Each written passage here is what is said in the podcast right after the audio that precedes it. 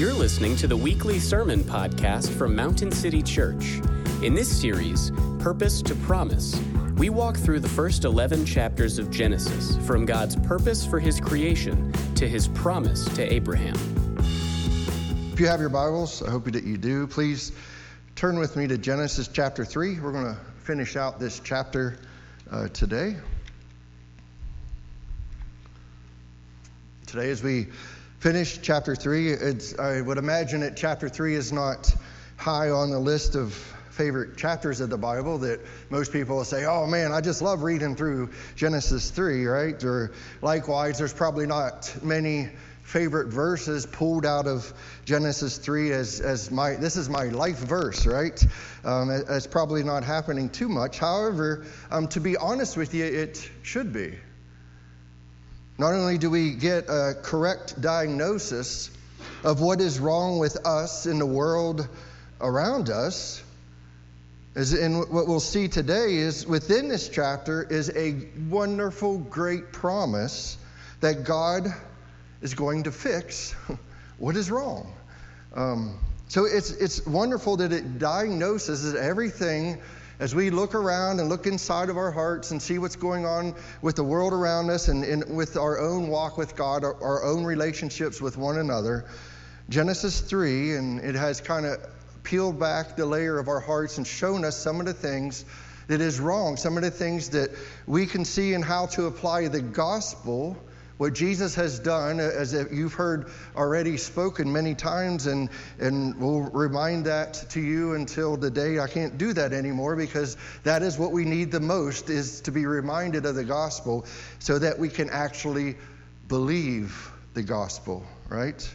We have learned so far in this chapter um, that we are born with an inner man and uh, that is completely at rebellion against God, and that's every single human being. So we cannot believe the lie that the culture teaches us that everybody's good.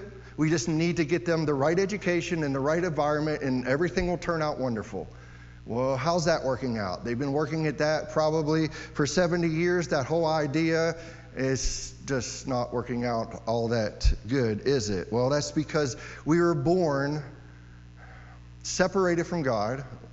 We were born in rebellion against God, and our hearts are, are bent a certain way. And because of that, it affects everything around us. It affects our relationships that we have all around us.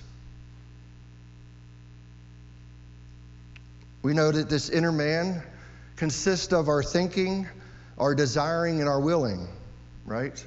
And two weeks back, we looked at how we desire to judge God's word as Satan tempted Eve, right? She mocked God's, he, he mocked God's word, saying, Did God really say that? And what, what he's kind of doing is gave Eve permission to judge God's word, and that's what we do quite often, is it not? Because many times we know God's word, we know what God's word says, but yet we still step into what our flesh wants and we step into sin. And what we do is we believe the lie, the lie being that you surely won't die, right? You surely won't die.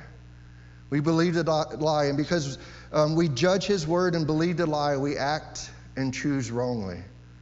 Again, that was two weeks ago. Marty showed us last week that all exposed sin it always generates a response.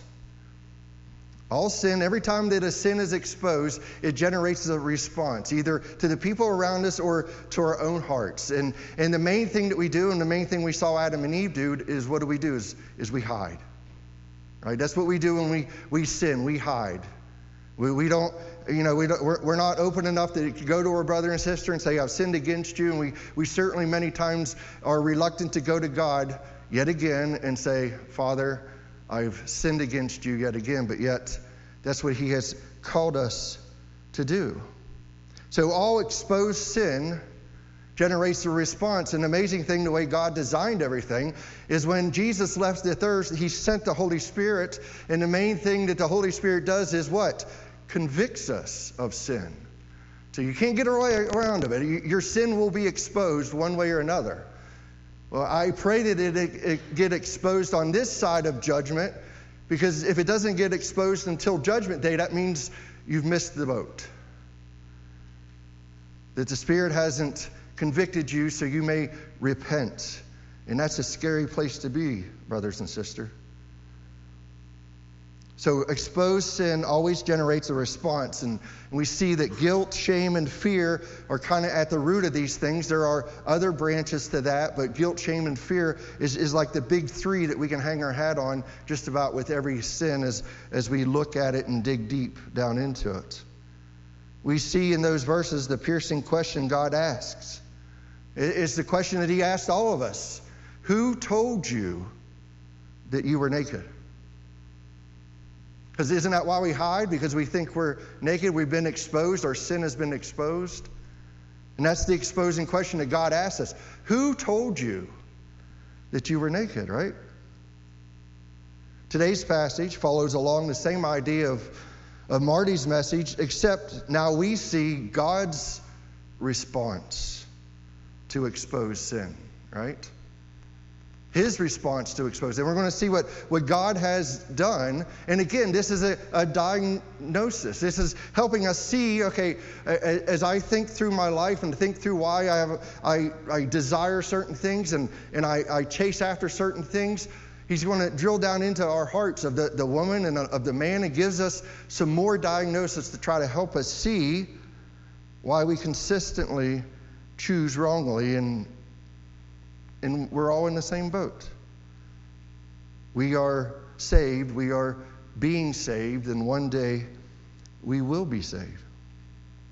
Because God is holy, justice has to happen. Yet our God, the God that we serve, is very, very merciful. He's going to judge sin. And what I would like us to see today, and it's one simple sentence and one simple thing, and it's it's, it's counterintuitive to everything that we think about in, in the culture that we live in, and that would have been the same 50 years ago, 100 years ago, or 200 years ago.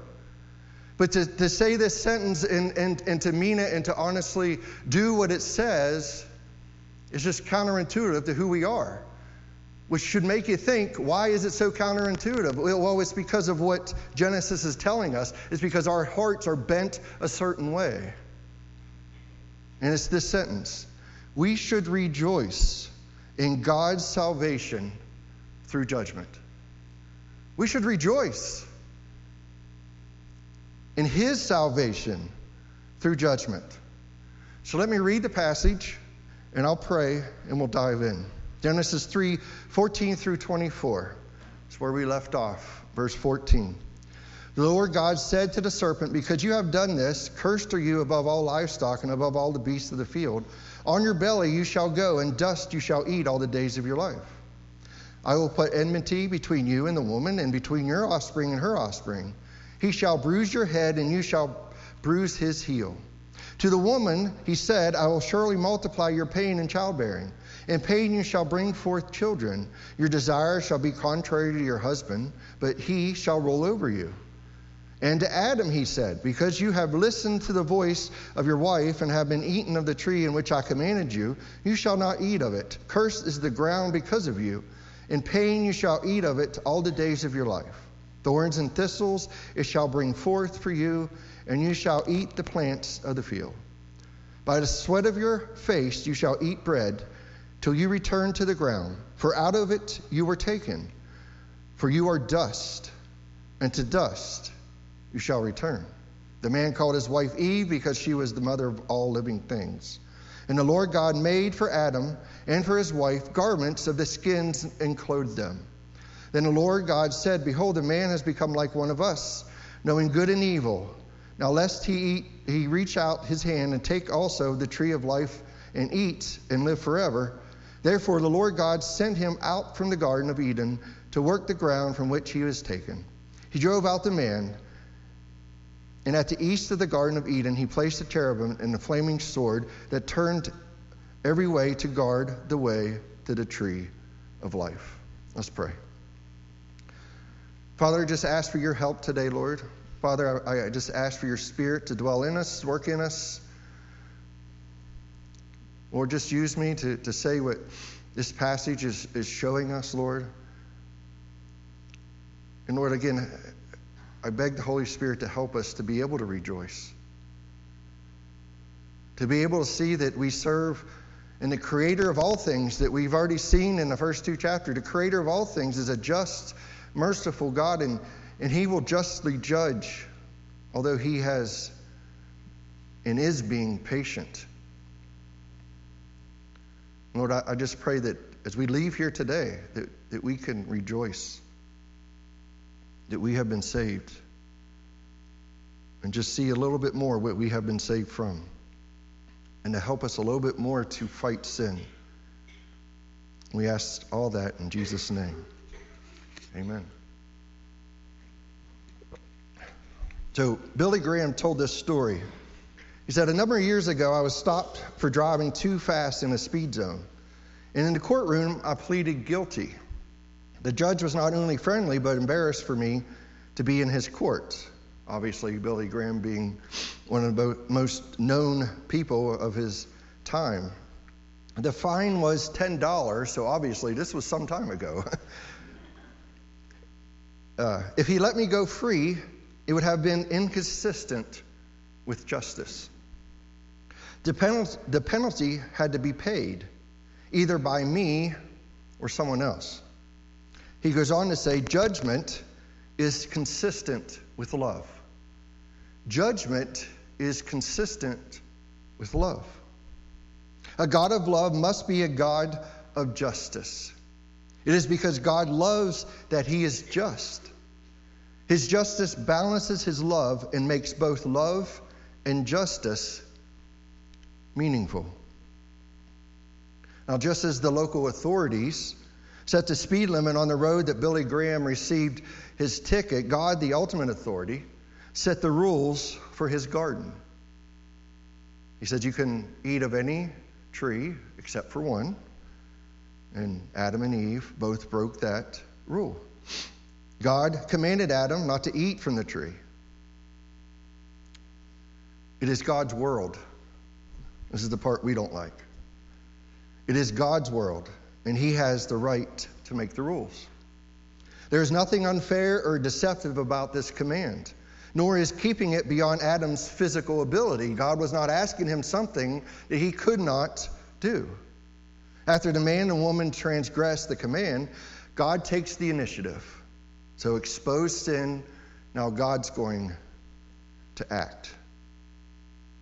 Exposed sin generates a response.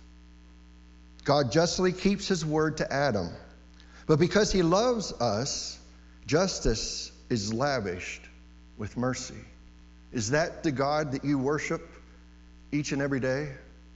The God that is just and doles out justice, and also the one that loves us and is full of mercy, right?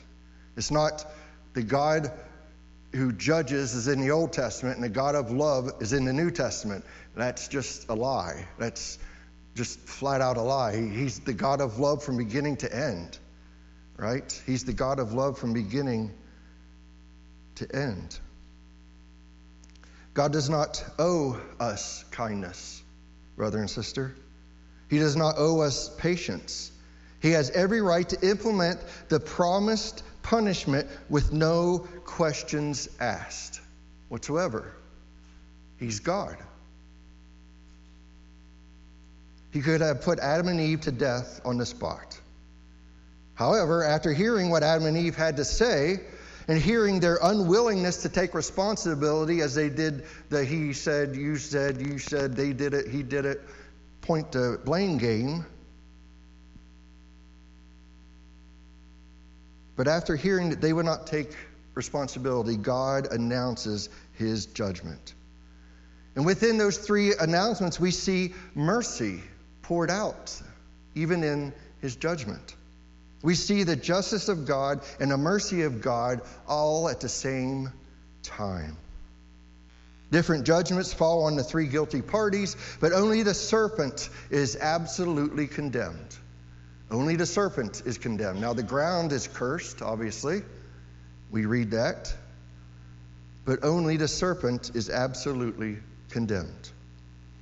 And I, would like to deal with the three guilty parties in different order that they come within our passage today. First, I would like to look at what God says to the woman, and then the man, and then we'll leave the serpent to the end because I believe in the serpent, although there is good news and mercy and grace in what he says to the woman and the man. The, the most good news, the greatest good news, is what he has to say to the serpent. So let's look at the woman. Let's look at what God says to the woman. So in Genesis 3:16 he says this, to the woman he said, I will surely multiply your pain in childbearing. In pain you shall bring forth children. Your desire shall be contrary to your husband, but you, he shall rule over you. So, what we're going to see in, in each one of these judgments is like a, a dual thing happen. First, he pronounces something against a life function, like this is this is your life function, and I'm going to change it because of judgment, right? And then the other side, you're going to see him talk about, okay, it's going to also affect your relationship. So this is God's judgment. It's a life function and it's a relationship that's going to be affected by what Adam and Eve did by taking the knowledge of the good from the tree of the good and evil. So the life function that he, he, he calls out for Eve is this the joyous function of childbirth is now invaded with pain. He will multiply the pain, is, is what God says. Now, I'm not sure, and it doesn't tell us if that means that if nothing happened, if Eve would have gave birth in the garden and, and not have pain, I'm not sure of that. It doesn't tell us that. Nobody knows that.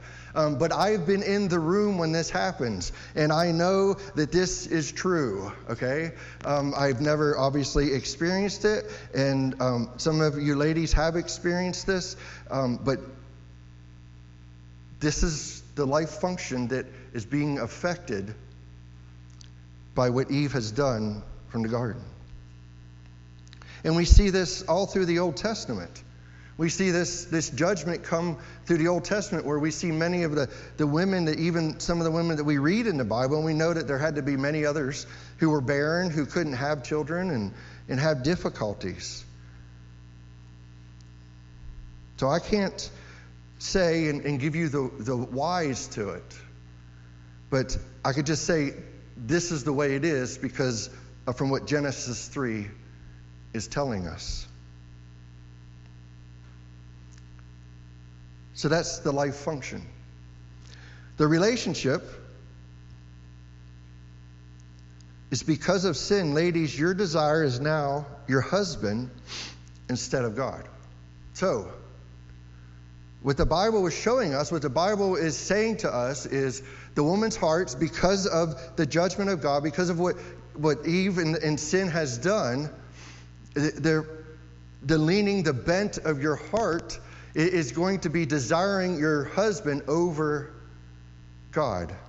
And there's also a, a flip side to that where you want to rule and dominate over your husband instead of falling into the God's purpose and plan whenever he says that a husband is to is I mean a woman is to submit to her husband as he always as he is treating her as Christ treats the church loving submissive giving being humble towards her right Kidner says it best. He's a commentator. He says, To love and cherish becomes to desire and to dominate. So to love and cherish becomes desire and to dominate. So as God works on your hearts, ladies, you're moving from one side to the other, right?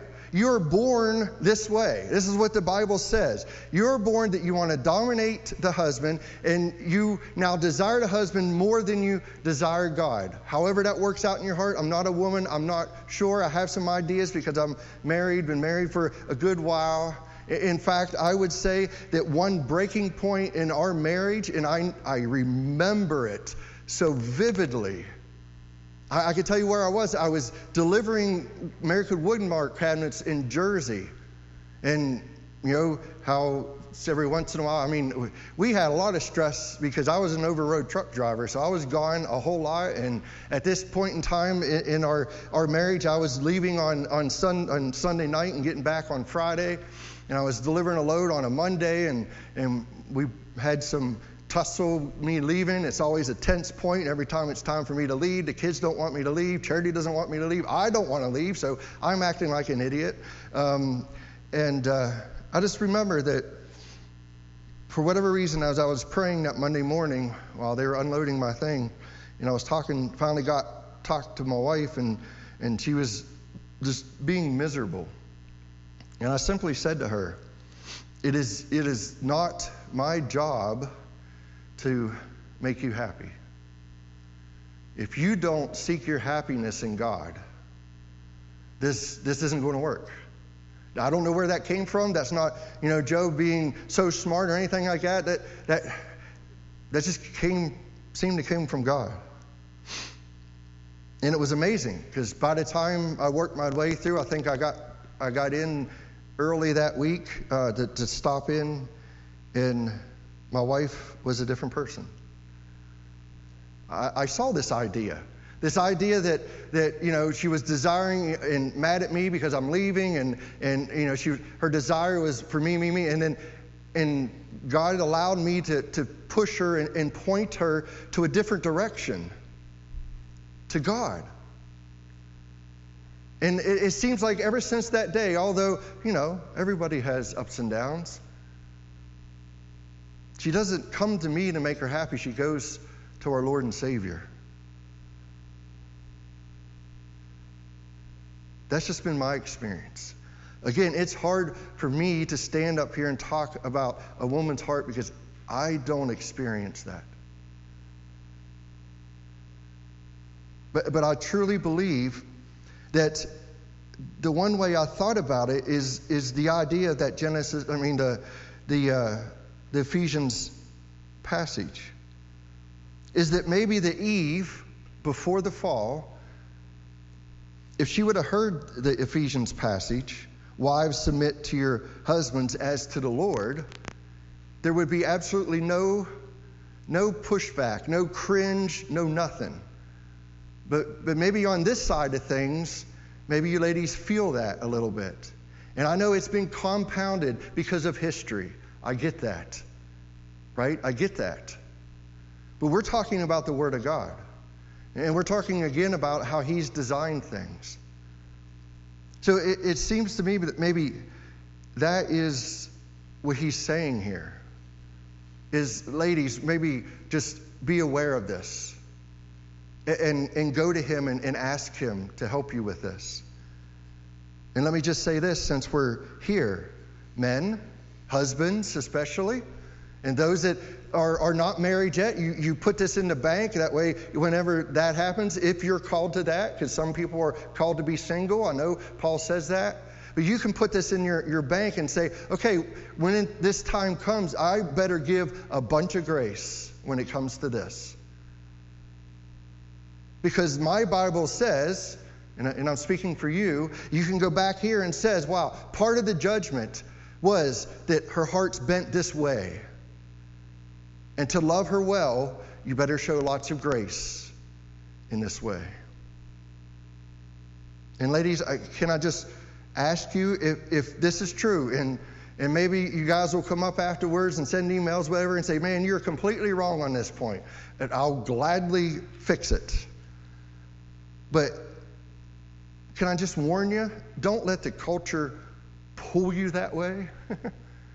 Don't let your, the culture who, who seems to devise things that, that makes you say, put down the man, right? I want to be triumphant over the man, which I, am all for equality and I, am all for fairness and, and everything because we are made in his image, both of us, right? But, but don't fall into the trappings where you run along the secular lines that are trumpeting the judgment of God. Right? And I'll let you figure out how all that works. I can give examples, but I know I'll get emails if I do that. I just, I, I just, ladies, I just want you to see is it possible that, that that your heart, because of what he says, he says, I'm judging you, I'm going to change your heart. Okay? You are going to want to rule over your husband, right? If, it's, if this is true, then this is kind of like a diagnosis. This is going to the doctor and seeing that you have cancer, and oh, by the way, it's just a tumor, and we're going to clip that bad boy out, and, and you're going to be fine. And we know that because Jesus is making everything fine. But would you just ponder that and think on that? And think of maybe how your heart has been shaped because of the fall, because of his judgment. And maybe that'll help help you move forward with marriage, with re- relationships all the way around. Now that I blew up my notes, I got to figure out where I'm at. We're just going to go to the man. No, let me follow this. Why should we rejoice in the judgment? Okay, I got to make sure I, we hit this before we move on to the guys. On this side of the cross, ladies, on this side of the cross, we can see this is glorious. This is, this is what we rejoice in. If, if he's bent your heart that way, that, that the, the man that you want to roll over him and he's never going to satisfy you, that is a blessing from God. You know why? Because as you strive and try to put your life and make him the thing or make your family the thing, it's always going to fail you. Where are you going to go? Where should you go? You go to God, you go to him. So your, your domestic life, the, the, the, the pain that's in, in childbirth and, and, and the tension that's, that's because of the fall is within your marriage, right? That is a good thing in a way because what it's going to do is going to make you go to God. This isn't going to satisfy you. Because whenever you make this your satisfaction, you're going to end up miserable. And that's why we should rejoice in God's salvation through judgment. Now let me talk to the guys for a little bit. Genesis 3:17 through 19 says this, and to Adam he said, "Because you have listened to the voice of your wife and have eaten of the tree of which I commanded you, you shall not eat of it. Cursed is the ground because of you, in pain you shall eat of it all the days of your life. Thorns and thistles it shall bring forth to you, and you shall eat the plants of the field." By the sweat of your face you shall eat bread till you return to the ground, for out of it you were taken. For you are dust, and to dust you shall return. So, what is the life function of the man? What, what is being cursed? What is the judgment doing? Well, Adam was in the garden and he's naming the animals and, and he was cultivating the land. Well, now your life function, meaning your work, your toil, because now it's changed, right? We, we, we look in the Bible and it's all about gardening because that's what they did. They got up every day to be able to eat, to survive, and go back. You know, we're so blessed that we can, maybe we're not blessed, maybe it's part of the curse that we, we spend so little time doing these things and have all this free time to do all these things that we fill our lives with, right? Well, they didn't back then. They got up, and their sole thing was to eat. You, if you go to Haiti, if you go to a place like that, you see that still today where people get up and, and they have one thing in mind, and that is to make sure I get enough food for the day. That's, that's their, that's it. That's all they do all day. They don't have time to, to go do extra things. That's all, all they're doing. So now, now the ground is not going to produce well. It's going to have thorns and thistles. It's been cursed. And our toil is our, for our work, and it's, and it's moved our hearts to where we turn that into a God and our work is something that we, we strive and, and love so much more than God and our family as part of the curse, as part of the judgment. So the life function is the working of the land will be painful. And that painful word is the same word, same Hebrew word used for Eve's pains at birth. It'll be painful. And the relationship is the ground is now cursed. The ground, he cursed the ground. That means as we work it, as we gather for our food and, and do things like that, it'll, it'll bring up weeds and thorns and thistles. There, there was no such thing in the garden before the fall. Adam was commissioned to work and keep the garden. Not, uh, God announces to Adam that the ground is cursed because of his sin. His labor will be painful and sweaty, and the cursed land will bear thorns and thistles for him. Then, dust that he is eat, to dust he shall return. Right? Instead of living in a blessed paradise with plenty of food, people will live on an earth that God has cursed. That God has cursed. Now, how specific um, God was in his judgment of Adam. Stop and think about this. Whenever we read the account, we're reading what God says to Adam. What does he say to Adam? What is the specifically, what, what did he specifically say? This is what you did wrong, Adam. What did he say? Because you have listened to the voice of your wife. Because you have listened to the voice of your wife. Adam obeyed his wife instead of God. Adam obeyed his wife instead of God. Even worse, he stood there and watched his wife be tempted and did nothing to stop it. And did nothing to stop it. He was not fooled. Eve was fooled, right? So the serpent was being conniving, doing what he does. And he fooled Eve. That's what uh, Paul says in 1 Timothy 2:14. And Adam was not deceived, but the woman was deceived and became a transgressor. So what was happening with Adam? what, what is the, the tendency that, that our hearts are bent towards because of this, men? You think I'm going to let you off the hook? Nope. What was he doing? He was passively standing by allowing this to happen. Standing there watching it happen. He was being passive. You know, when, when, when God made Adam, he gave him all these things to do. There was no time to be passive. You're naming animals, you're, you're cultivating the land, you're ruling over my creation. There was no time to be passive. Matt Chandler points out the Bible continues to tell us that the root sin plaguing fallen masculinity is the sin of passivity. It can be seen over and over again, walking forward from Genesis 3, whether it's Abraham lying about his wife, or Moses making excuses in reply to God's call, or Noah's slump into drunken laziness after the flood, the list goes on and on. Pick a man who stumbles and falls in incredible ways, and his sin always has a root in some fundamental passivity. So, men, let me just ask you a few questions before we move on. Are you being passive in your pursuit of God? Are you being passive in your pursuit of God?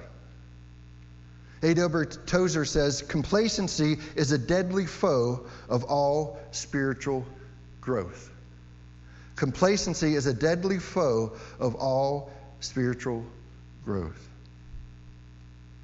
So if we men fail to make time to read the Word, to spend time in prayer, and to uh, nurture and relationship with the Almighty, you will hold no spiritual power for leading your family or even to lead yourself well. Which leads me to the next question Are you being passive in your marriage? Husbands, love your wives as Christ loved the church and gave himself up for her. Husbands, love your wives as Christ loved the church and gave himself up for her. Tall order, but a clear call, is it not? And thankfully, the Holy Spirit helps us with that.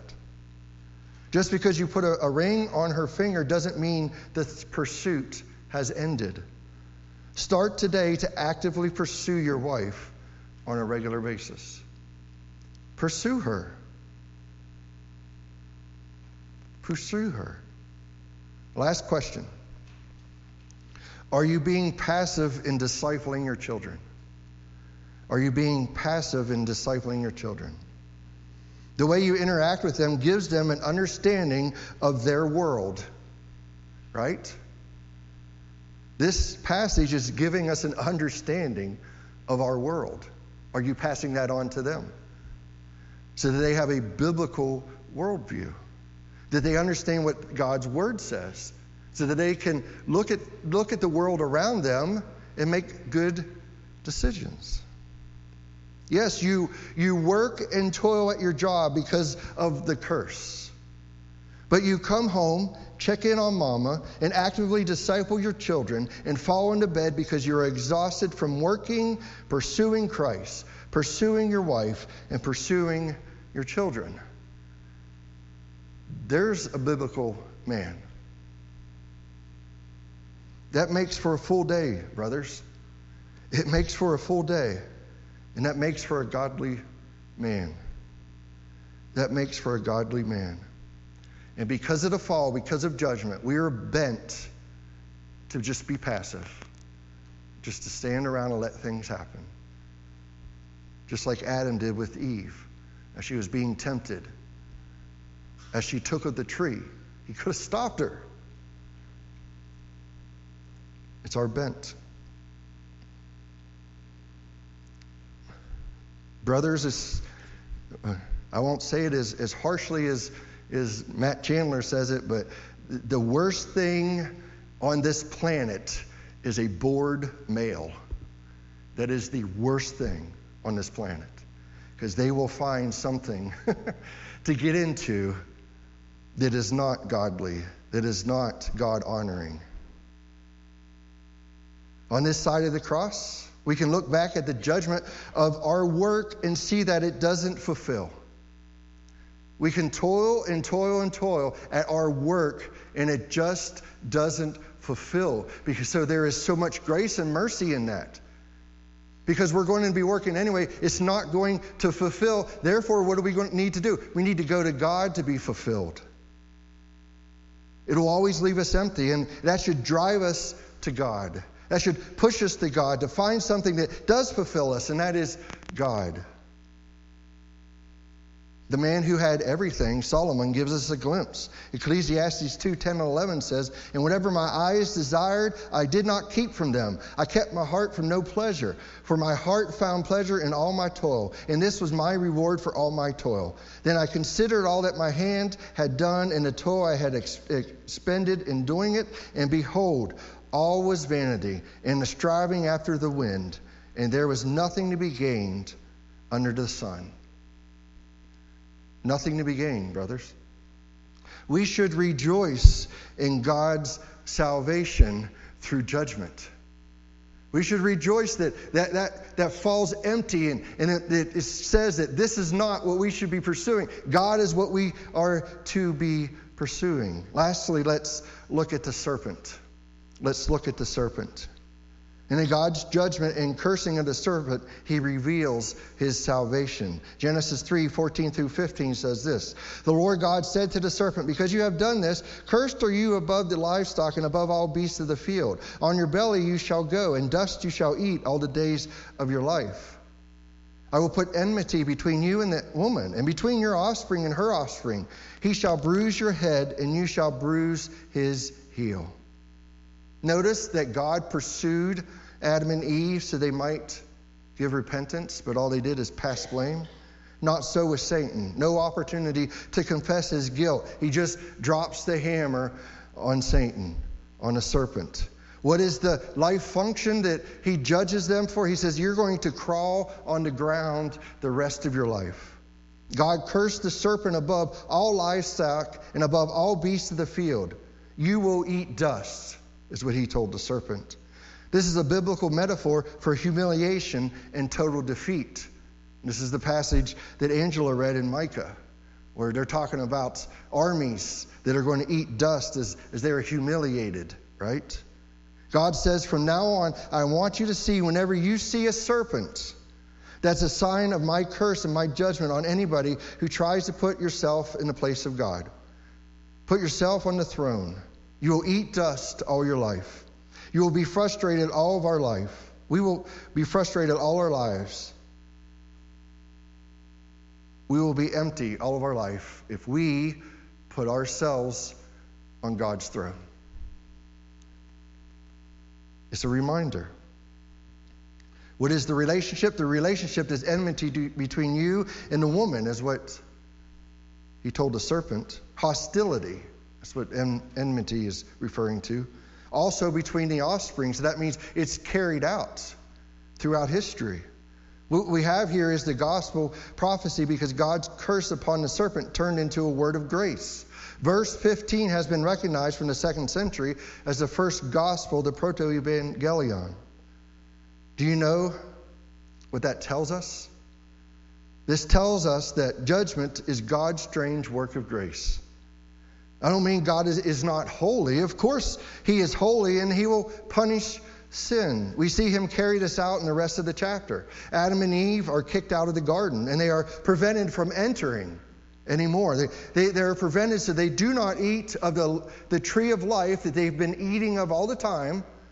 So they're prevented from eating of that so that the, the promised judgment will come to bear, which is death, right? God's judgment of death has been delayed. God's judgment of sin means banishment from the full presence of the holy God. And that's the worst part of everything that I've said so far. Is that, that we're banished from being in the presence of God. God is eager to bless, that even in the midst of judgment, He has to tell us about this, about what He's going to do. He says, This is what I'm going to do. I'm going to remedy the sin. The offspring or seed of the woman will fatally strike the serpent's head. Genesis traces this seed of the woman from Adam to Seth to Noah, to Abraham, to Isaac, to Jacob, and Judah. And then the rest of the Bible will follow this trail to David and to the final one that will crush the serpent, Jesus Christ. Jesus is the offspring. It is the seed that is mentioned in verse 15 that, that crushes the serpent. When Jesus took his last breath, think about it. When Jesus took the last breath, the curtain that barred people from the presence of God was torn in two, from top to bottom, in the temple. This curtain was embroidered most of the time with the cherubim as a reminder that sinful people could not come into the presence of a holy God. The same cherubim, they kept them out of the garden Satan's victory turned to his defeat. He thought he won. Jesus, the Son of God, is now dead. I won. No, you just bruised his heel. On the third day, Jesus rose from the dead and ascended to the right hand of the Father. Paul tells us in 2 Timothy 4:1, from this throne, from Christ sitting at the right hand of the Father, he will judge. He will judge the living and the dead. And the first one to be judged, according to Revelation 12, will be who? The serpent. The serpent from Genesis 3, the promise, all the way from Genesis to Revelation. Chris read that passage, Revelations 12, 9 through 11. And the great dragon was thrown down, that ancient serpent who is called the devil and Satan, the deceiver of the whole world. He was thrown down to the earth, and his angels were thrown down with him.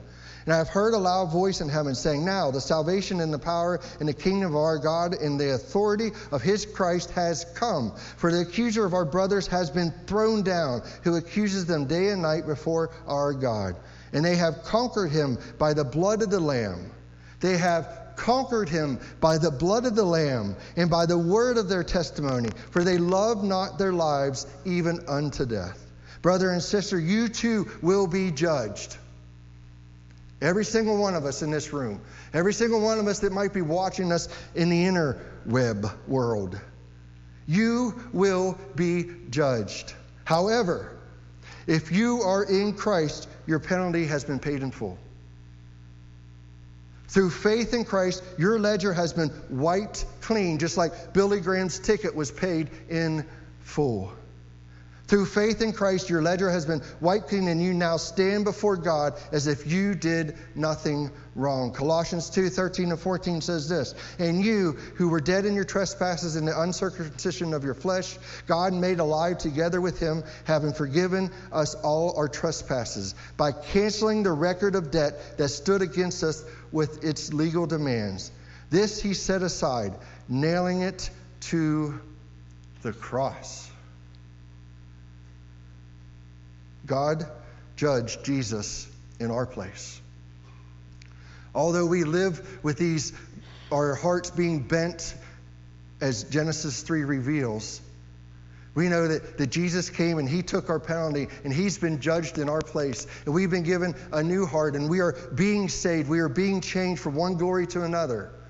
We have not arrived, but one day we will. We will be glorified, and, and all this sin that we consistently slip into will be gone. There will be no more pain. There will be no more tears. It will all be wiped away.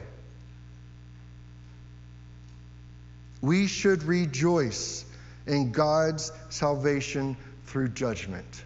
Have you put your faith in this God? The God that loves us, the God that's just, the God who sent his son, Jesus, to die for us, to take the judgment that we deserve. Do you trust him today? Let's pray.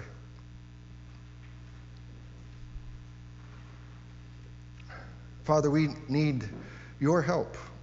Lord, we need the Spirit to work in our hearts, to reveal the areas that may have been uncovered today.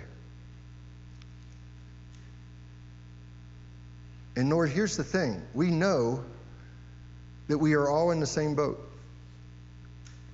This is fallen humanity that we're talking about. There's nothing to be shameful or guilty of because we are in Christ. We can come out of hiding. We can repent of our sins. We can go to you. We can run to the cross. Lord, I pray if there's one here that's never done that before, Lord, I pray that your Spirit has shown them their, your, their sin and granted faith and repentance, and may they turn from whatever they might be trusting in and run to you. And Lord, for those that have been walking with you for a long time, Lord, maybe your word today revealed some things.